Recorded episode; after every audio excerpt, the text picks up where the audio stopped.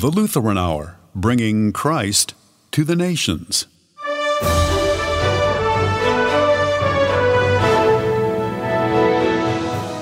If the Bible were a movie, it might get an R rating for violence.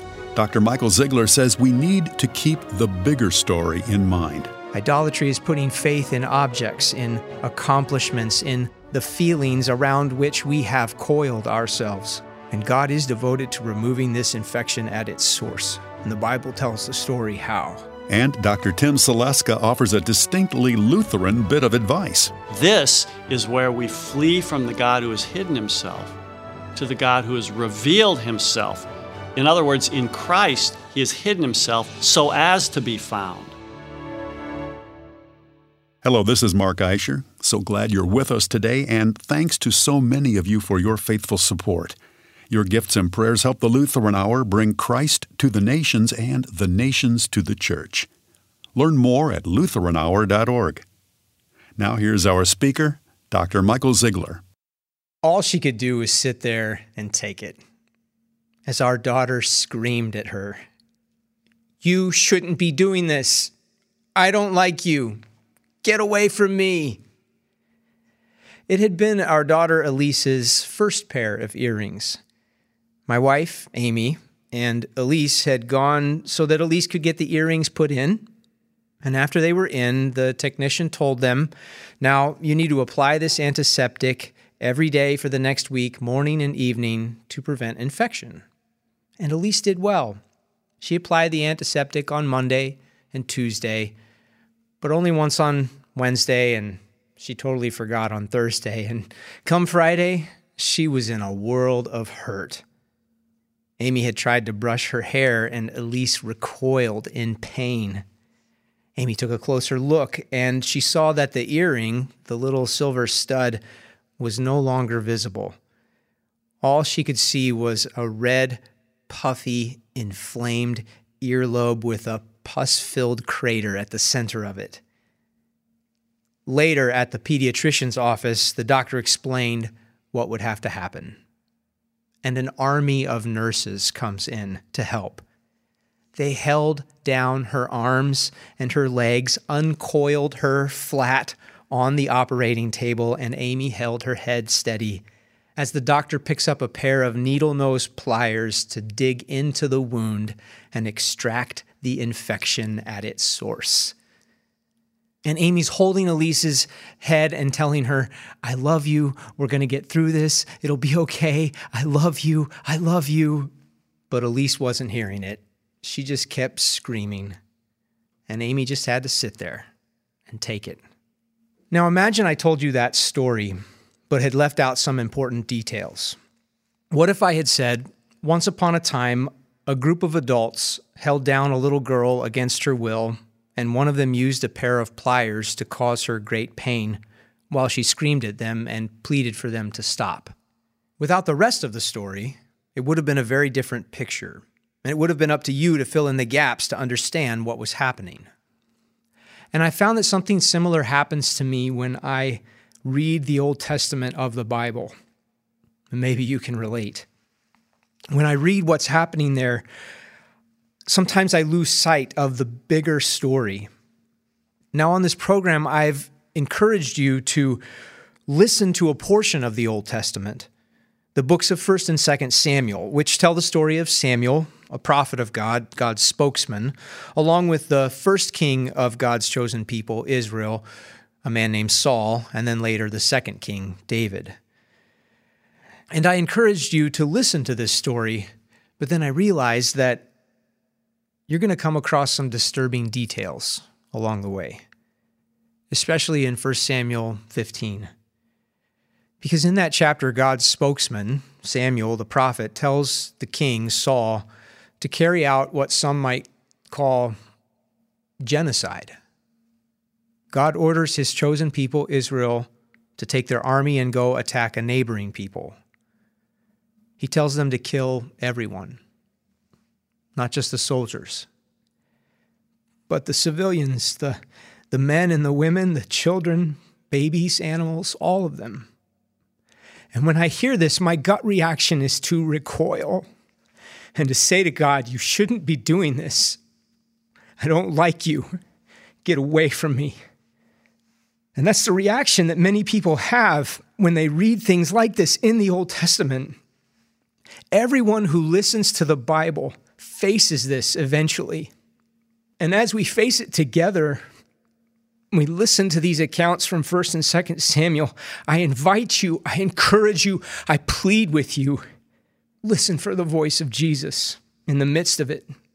He's telling you, I love you. I'll get you through this. Because the Bible is finally a story about Jesus and his love.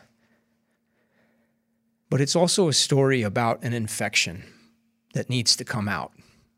You see these instances in the Old Testament of God instructing Israel for a limited time to kill whole groups of people in and around the land of Canaan. These should be understood in that context. We need to understand this as part of God's eternal warfare against evil. Now, contrary to appearance, God's war isn't against any specific group of people. God's war isn't against people at all, no more than the doctor was against our daughter. God's war is against the infection. The source of this infection is misplaced trust.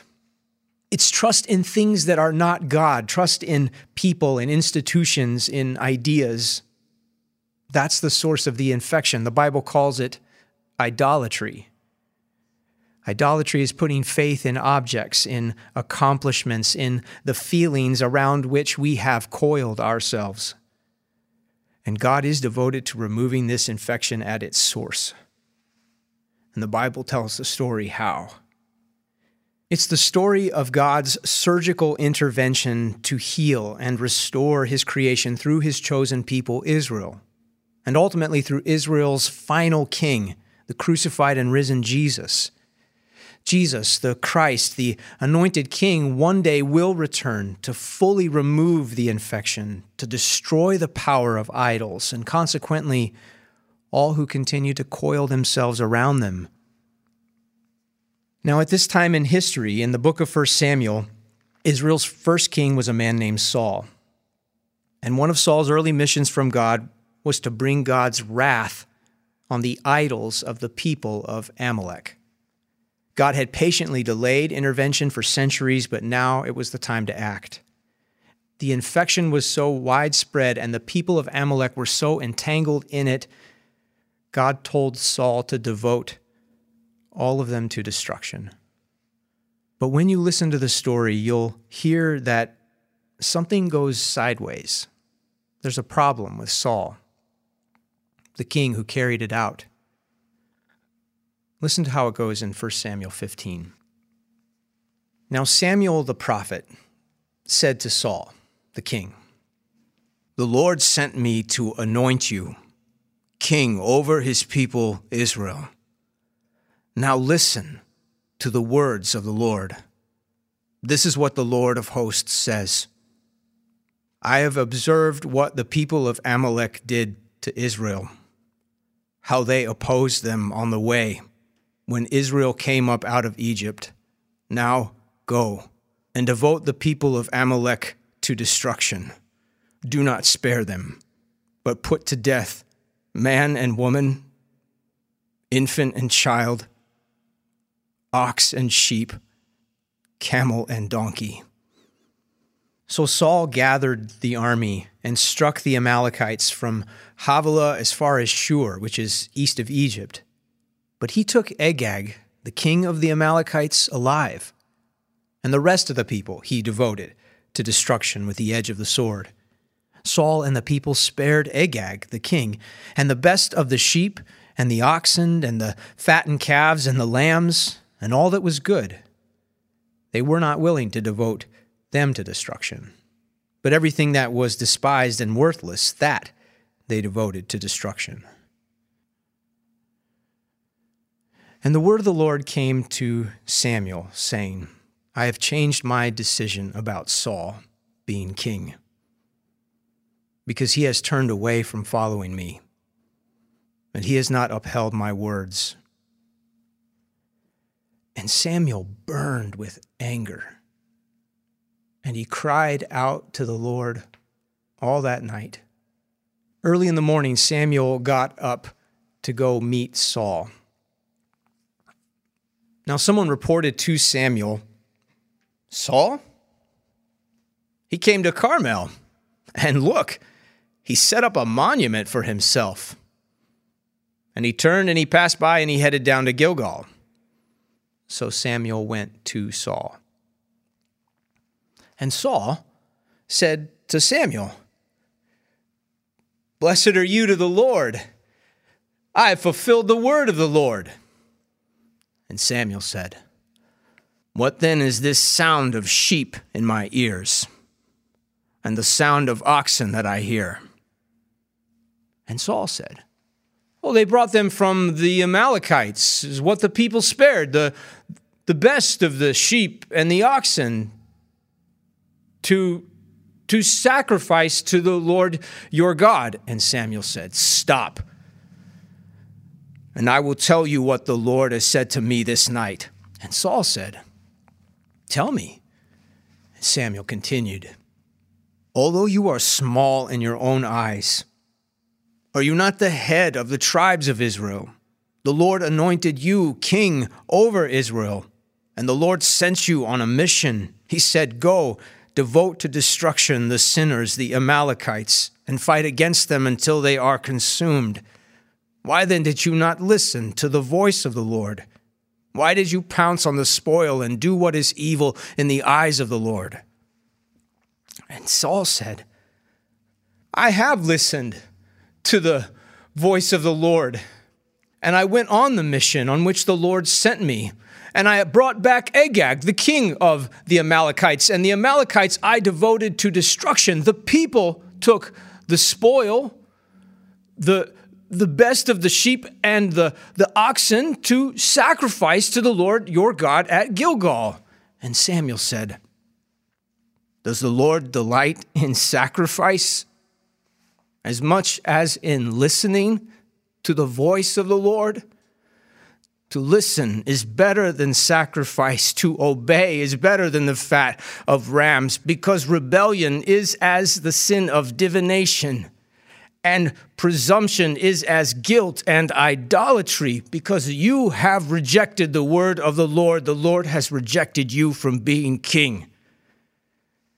And Saul said, I have sinned because I went against the, the word of the Lord and, and against your words because I was afraid of the people and I listened to their voice. So now please forgive my sin and, and Return with me, and, and I will bow down before the Lord your God.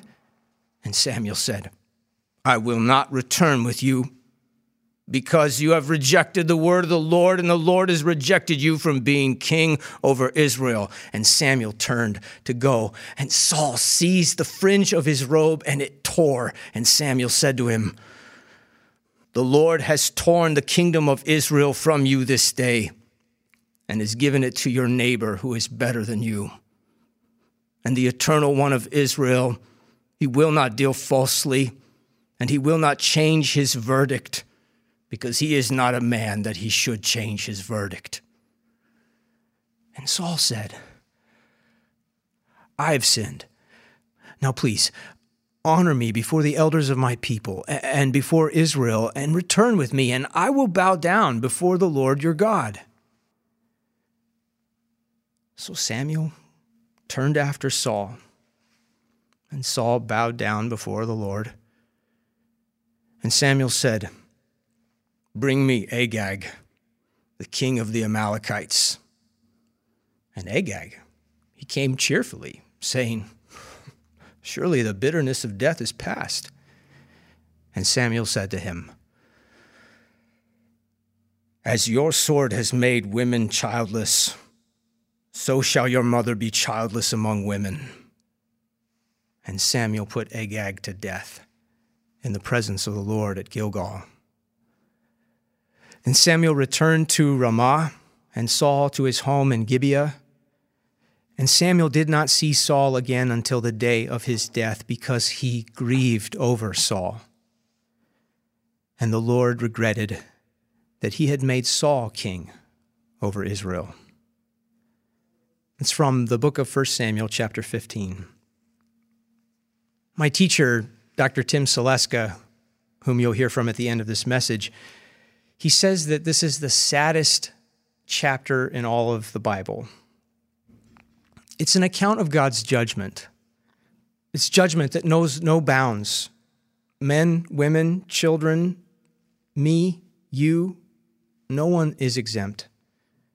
Even Israel's king, God's chosen king, is right there with us under God's judgment. Saul's idols aren't all that different from the people of Amalek's, from yours, or mine. A little extra money in your pocket, a little extra security, a little more honor and power. Idols come in many forms, but we coil ourselves around them just the same. But the king of Israel was supposed to be different. He was supposed to be God's greatest servant. He was supposed to heal. He was supposed to remove the infection. But this king can't. And that's really the point of most of the Old Testament that this people, this prophet, this king can't do it. He can't save us. Only God can. There was a moment just before Jesus was crucified a man asked him if he were the king. The man who asked was the Roman official, Pontius Pilate. They had arrested Jesus and brought him in for questioning. Pilate asked, You are the king of Israel? The king of the Jews? And Jesus answered, Are you saying this on your own, or did others tell you about me? Pilate replied, I am not a Jew, am I? Your own nation and your own chief priest handed you over to me. What is it that you have done? And Jesus said, My kingdom is not from this world. If my kingdom were from this world, my servants would fight. But as it is, my kingdom is not from here. Then Pilate said to him, So you are a king? Jesus answered, You say that I am a king. For this I have been born, and for this I have come into the world, in order to testify to the truth. Jesus is a different kind of king. He's not just another human king. He's the eternal Son of God become the human king. And he came to witness to the truth. He came to remove the infection. And he did it, not with weapons, but with the word of God. Not grabbing for honor, but embracing us in our shame. Not hoarding spoils, but stripped of all he owned. The cross was King Jesus' throne. And it wasn't just another preview of Judgment Day, it was the final judgment happening ahead of time. Jesus took the infection from us forever. And his resurrection, his life giving spirit, is the promise of our healing and restoration. Our daughter Elise did end up getting another pair of earrings a few years later. Amy, my wife, went with her and held her hand as they put them in. And they were all more diligent when it came to applying the antiseptic. The event with the first pair of earrings happened 10 years ago, but Amy says she can still remember it very clearly how she just had to sit there and take it in love for her daughter. You and I will experience God's judgment in this life, whether it's firsthand or through the experiences of others as we listen to the Bible. But Jesus has shown us that that the only power more encompassing than God's judgment is God's love. This life at times is like being in the doctor's office, held down against your will. And at this point in the procedure, you and I can't see the whole truth. We don't have the privileged position of the loving parent behind the pain. We're the child on the operating table, And sometimes all you can do is cry out. So cry to Jesus. He can take it. And pray with me. Jesus, only you can heal me of this infection. I am in your care. Amen.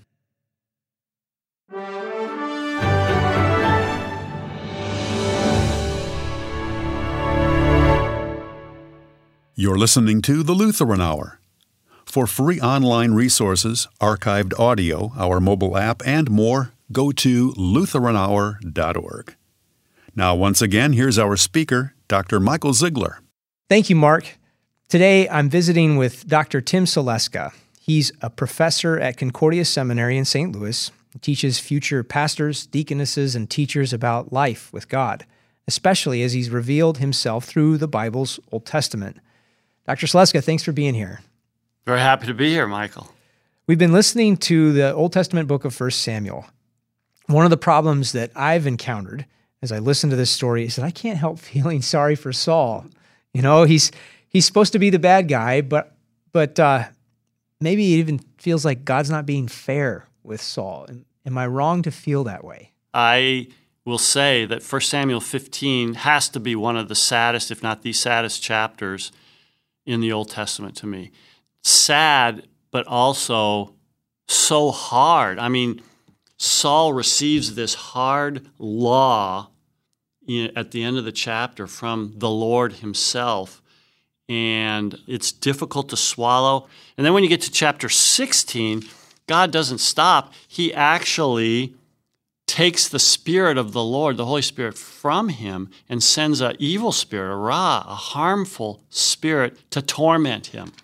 What kind of God does that? You see, that kind of judgment is incomprehensible, and we sit in shocked silence at the incomprehensibility. God has hidden himself so as not to be found. And you notice in the rest of the narrative, Saul can't find him. He finally is driven to the witch at Endor to he's desperate to hear some word from the Lord as he goes on. And the message there is fear God, first of all. Yeah. Uh, fear God doesn't mean just hold him in awe and respect. I mean, for me, you have to tremble at a God who could do this to Saul. And it drives me again to the question well, what about me? What is God going to say to me? Where do I find any certainty? If he can do this to Saul, what does it mean for me? You see? And it, this is where Lutherans have this unique move that we make that other Christians don't always make. This is where we flee from the God who has hidden himself to the God who has revealed himself. In other words, in Christ, he has hidden himself so as to be found, right? Whereas here you see him hiding himself so that he so as not to be found when reading a chapter like this, where do I, it terrifies you. So I have to be driven from God to God, as we say. And I think that's an important move that is made all the time in the Old Testament. I like how you said it's not just fear God in an intellectual sense or something, because the narrator really works at this. The narrator is doing this not just in a, an intellectual way, but in a whole emotional. He really is the thing about reading Samuel is it's not just cognitive historical information, it's very affective. Because again, it raises serious questions about who God is and the kind of God we're actually dealing with, and where we find our certainty in the midst of this uncertain world, and a God who can do the kinds of things that you see God doing in 1st and 2nd Samuel. And so um, it's brutal reading in that sense, but that's what makes it worthwhile. We're not just reading it for the information that it can give us. And that's really important, I think, for understanding the whole Bible mm-hmm. as a as a dramatic narrative that's doing something to us as listeners and readers. God is deliberately hiding himself so that we would seek him only in Jesus. So you're not going to find him in the things of this world, for example. When you ask the question, why is God doing this to someone? Why is he doing this to this country? Why is he doing this in the world? You're never going to find the answer. God has hidden himself so as not to be found. So, where do you find God? Ultimately, he has spoken to us in Jesus. That's why the gospel is the center of our theology. We begin with Jesus, where God has spoken. And what has he told us? He's told us, I'm going to raise you from the dead. And so we actually, through the proclamation of the gospel, through your preaching, for example, that the Holy Spirit brings people into his kingdom. I always remind people that what do you think baptism is? It's God exercising his choice through you. He's bringing you into his kingdom, making you a child of the promise. Same thing when we proclaim the forgiveness of sins at Holy Communion. God is giving us his end time word that we're going to hear ahead of time. And so we're always making this move against the God who is bringing us through judgment to the God who promises us salvation. So, as Luther says once again, for us, eternal death is turned into temporal death. Um, we live by that promise. And you can see that pattern, so to speak, throughout the Old Testament. Again, it makes me want to come back and reread and listen to this narrative. I I'd forgotten about the witch at Endor. You mentioned, yeah. you know, like there's a seance in the crazy. Bible, and it actually works. It actually brings it's crazy. Samuel yeah, back. I don't know and, what happens there. Yeah. Oh, it's so much. But like you said, the center of it is always to lead us, point us to Jesus. Thanks for being here with us. Sure enough, Michael.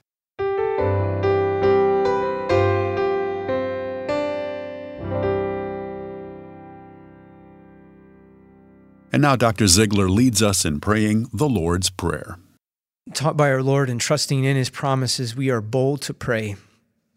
Our Father who art in heaven, hallowed be thy name. Thy kingdom come, thy will be done, on earth as it is in heaven.